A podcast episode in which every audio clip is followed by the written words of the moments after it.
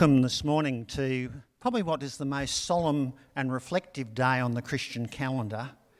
And yet, today, as we look at the cross um, and reflect upon it, it really depends on the perspective that we have how we come and join together today. So, today I want to take us through a few views of the cross. Um, many years ago, one of the advantages of being old is that you can go back to your past. And uh, many years ago, I was a young school teacher. And um, I used to run ISCF groups, which was Interschool Christian Fellowship. And um, in high schools, they'd meet at lunchtime. And, and one of the kits that we were given was a really good folder of ideas. And one of the ideas for Easter um, illustrates for me one view that people might have of Easter.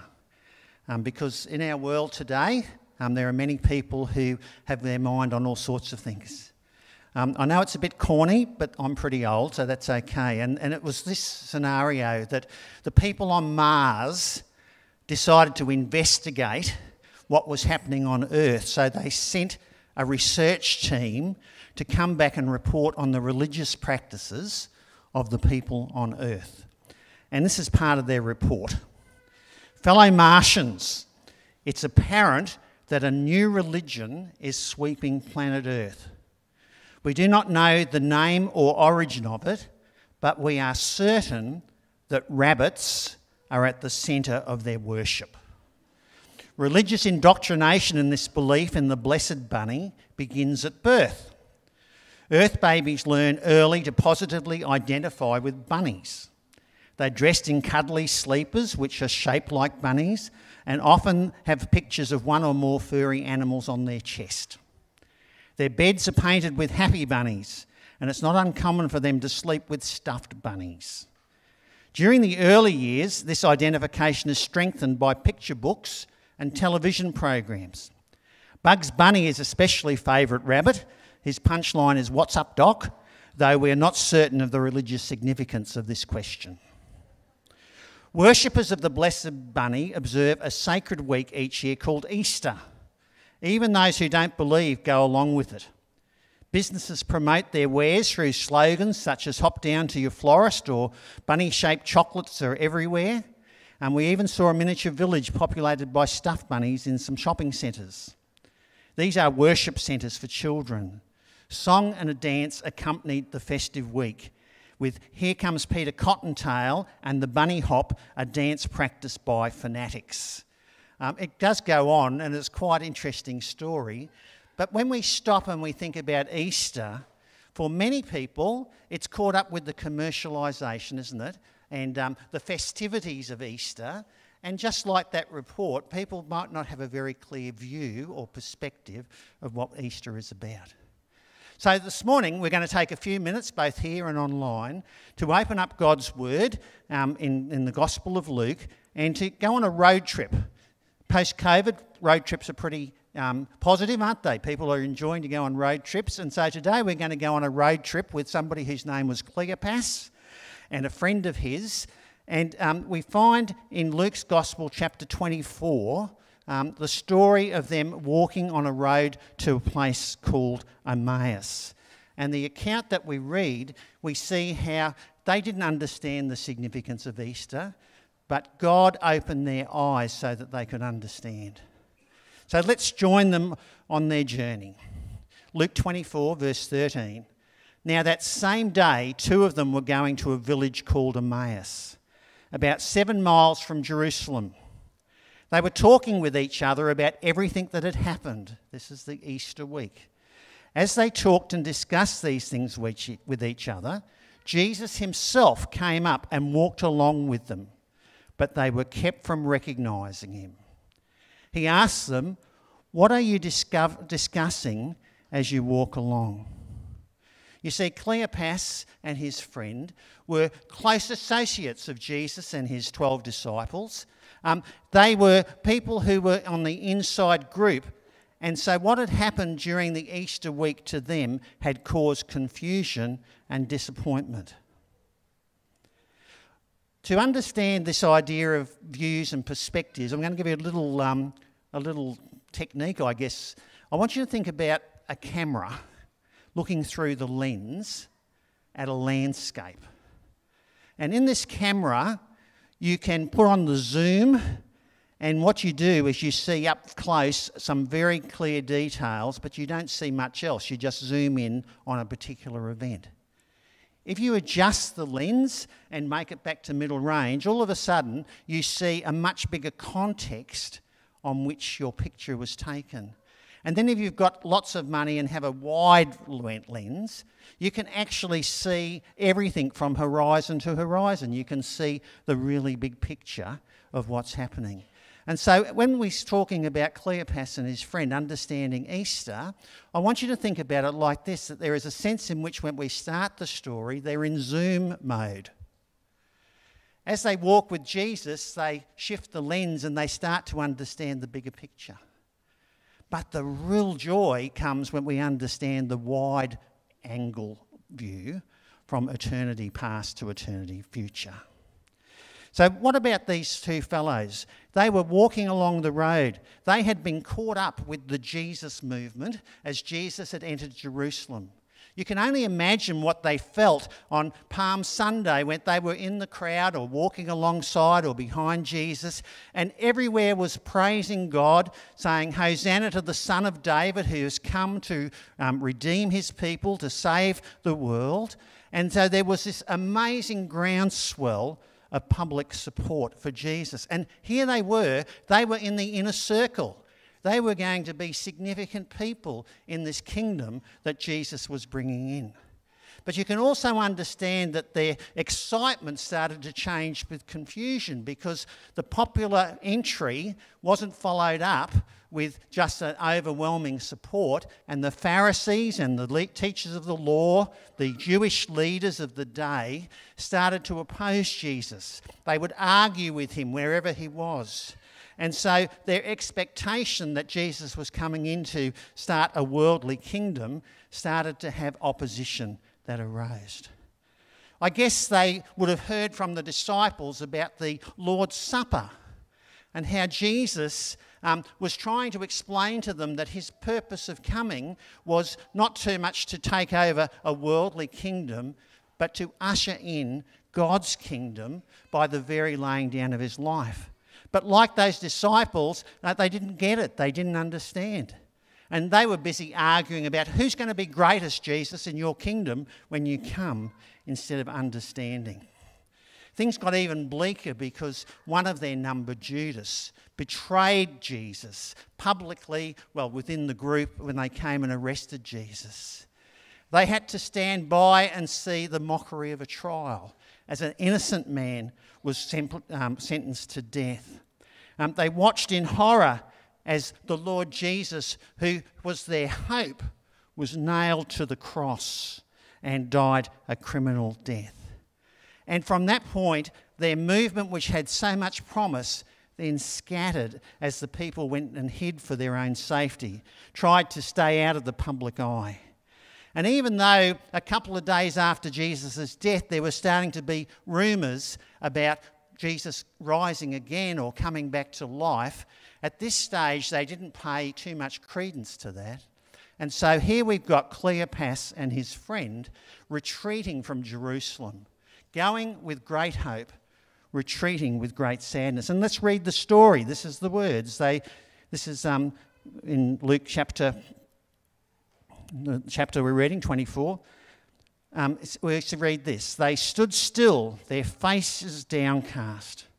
One of them, named Cleopas, asked him, Are you only a visitor to Jerusalem and do not know the things that have happened there in these days? What things? he asked. Oh, about Jesus of Nazareth, they replied.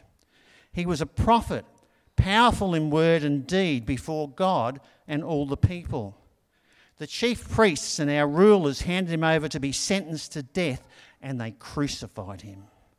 But we had hoped that he was the one who was going to redeem Israel. And what is more, it is the third day since all this took place. In addition, some of our women amazed us. They went to the tomb early this morning but didn't find his body. They came and told us that they had seen a vision of angels who said he was alive.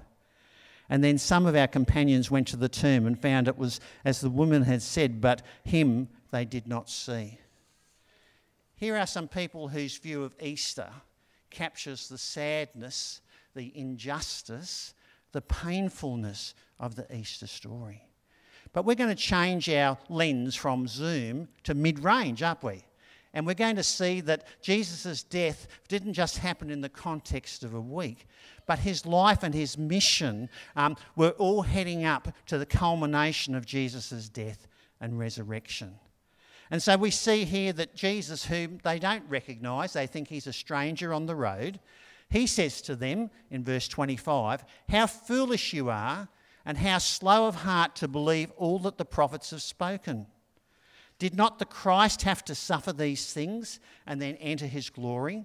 And beginning with Moses and with all the prophets, he explained to them what was said in the scripture, all the scripture concerning himself. Wouldn't you love to have the Lord Jesus himself unpacking these scriptures and explaining how Jesus' death makes perfect sense in God's bigger picture? You know, Jesus, in the three years of his ministry as he walked with the disciples, he tried hard to explain to them that he was to die. But somehow or other, they had a mental block. They didn't understand. And this is just one of many examples in Luke's Gospel, chapter 18, verses 31 to 34. Jesus took the 12 aside and told them, We're going up to Jerusalem, and everything that is written by the prophets about the Son of Man will be fulfilled. He will be delivered over to the Gentiles. They will mock him, insult him, and spit on him. They will flog him and kill him, and on the third day he will rise again. Now that's pretty straight, isn't it? Um, and in hindsight, we understand exactly what it means, but the disciples were still in denial. Verse 34 the disciples did not understand any of this. Its meaning was hidden from them, and they did not know what he was talking about. You see, Jesus' death on the cross wasn't only a sad event in human history over that one week it was the culmination of God's plan. And Jesus himself, his mission of coming to earth was not to bring in a new political regime, not to overthrow Roman occupation, not even to set up a worldly kingdom. His mission was far greater than that. His mission was to be the sacrifice that was needed so that mankind could be in a relationship with God. And he preached that mission. That was his priority. Um, even when Nicodemus came to him at night in the account in John chapter 3, um, he explained that his mission on earth was to die for the sins of mankind. And so he says in John 3:14 following, just as Moses lifted up the snake in the wilderness, so the Son of Man must be lifted up, that everyone who believes may have eternal life to him. For God so loved the world that he gave his only Son that whoever believes in him shall not perish but have eternal life. And so you can imagine Cleopas and his friend walking, and Jesus, whom they did not recognize, trying to help them to get their heads around the true meaning and purpose of that first Easter. But we find that they still do not understand. And so, for us today, and also for them, there's, there's another perspective that we want to look at. This is the, the wide angled view, if you like, of the Easter events, where we see the picture from way back, eternity past, right through to eternity future, um, an endless period of time where Jesus' death and what we come and we remember today and we celebrate on Sunday of Jesus' resurrection um, was part of God's eternal plan so that we might have a relationship with Him. And so, in a very simple way, we can talk about this eternal plan like this that God, from the very beginnings, created mankind not to serve Him as would a slave, but to be in relationship with Him as part of His family. And so that's why God says in Genesis 1:26, "Let us, the Trinity, God, Father, Son, and Holy Spirit, make man in our image so that we can have fellowship with him."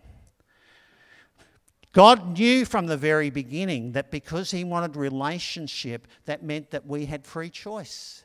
You can't make somebody love you. You can only um, let them choose to love you.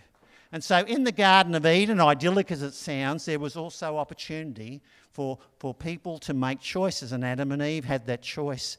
And we read, sadly, that they chose to go against God and to make themselves the rulers of their life. And so the end result of sin entering the world, Romans 3:23 tells us for all have sinned and fallen short of the glory of God. But even in Genesis 3, we see God's rescue plan continues to move forward.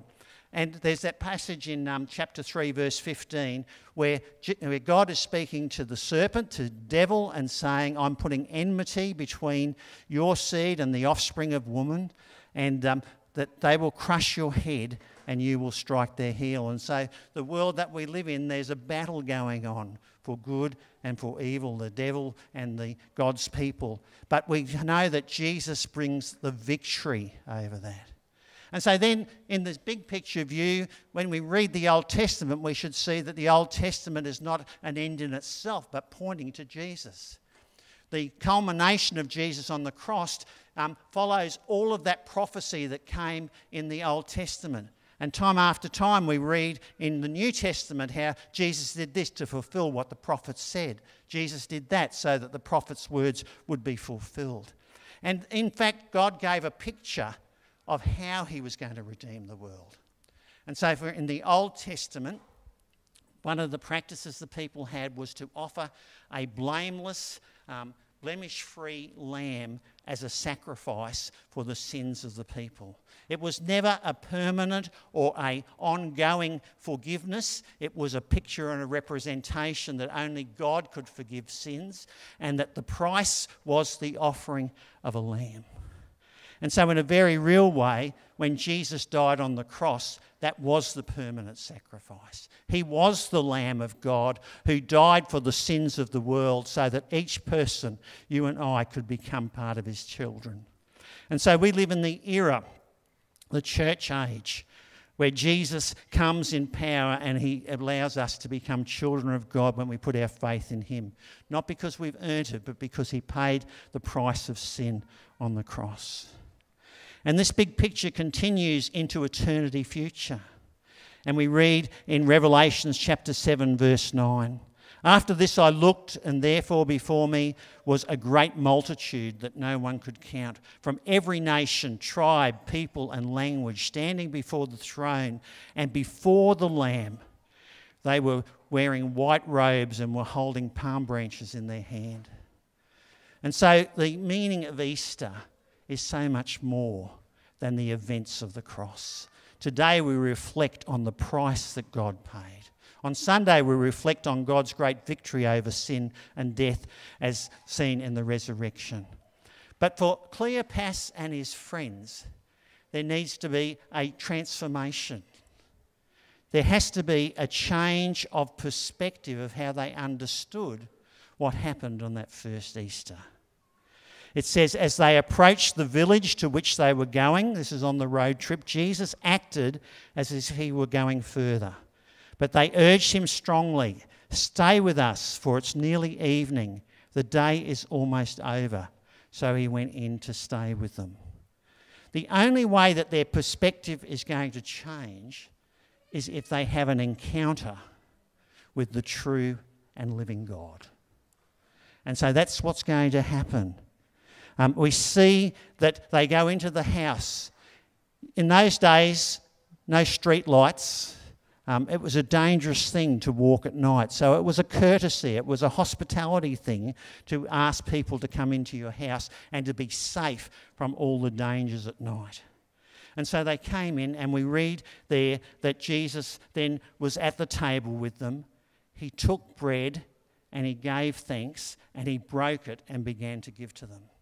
And here is the encounter. Their lives were changed because they actually realised who Jesus was. They realised the significance of what he had done. And in verse 31, it says, Then their eyes were opened and they recognised him, and he disappeared from their sight. They asked each other, Were not our hearts burning within us while we talked with us, while he talked with us on the road and opened the scriptures to us?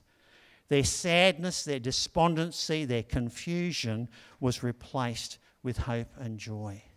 And so it says they got up and returned at once to Jerusalem. There they found the eleven and those with them assembled together and saying, It is true, the Lord has risen and has appeared to Simon. And then the two um, said what had happened on the way to Emmaus, how Jesus was recognized by them when he broke bread. They hurried back in the middle of the night. Do you know how hard that was? No street lights, dangers from wild animals, um, robbers, and whatever.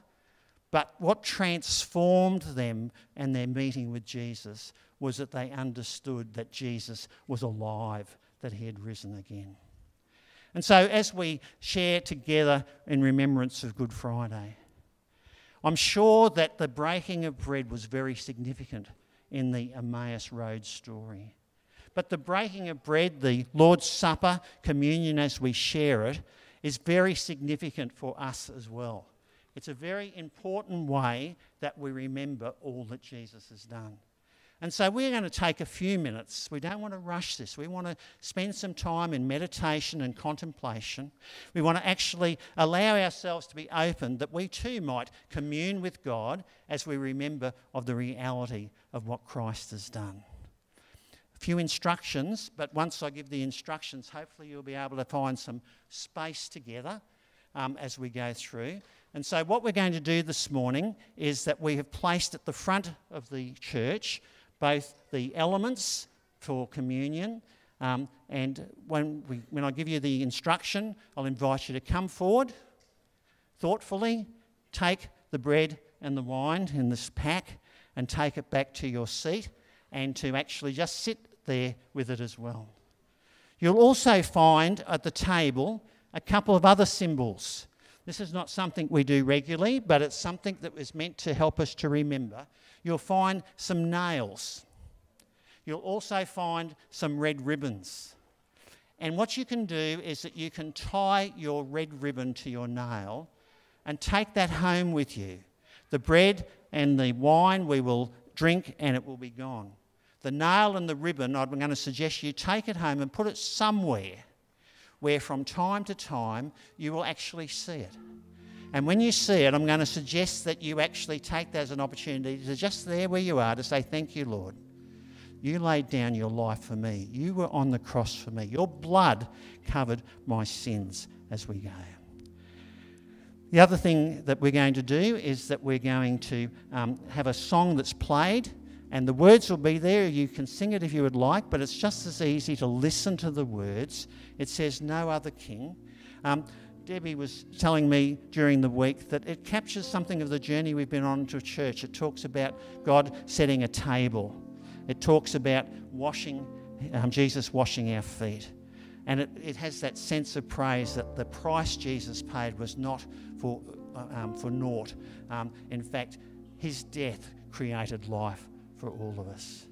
And one more thing, and that's this that maybe there are some here today or online who your perspective of Easter could be in any of those stages.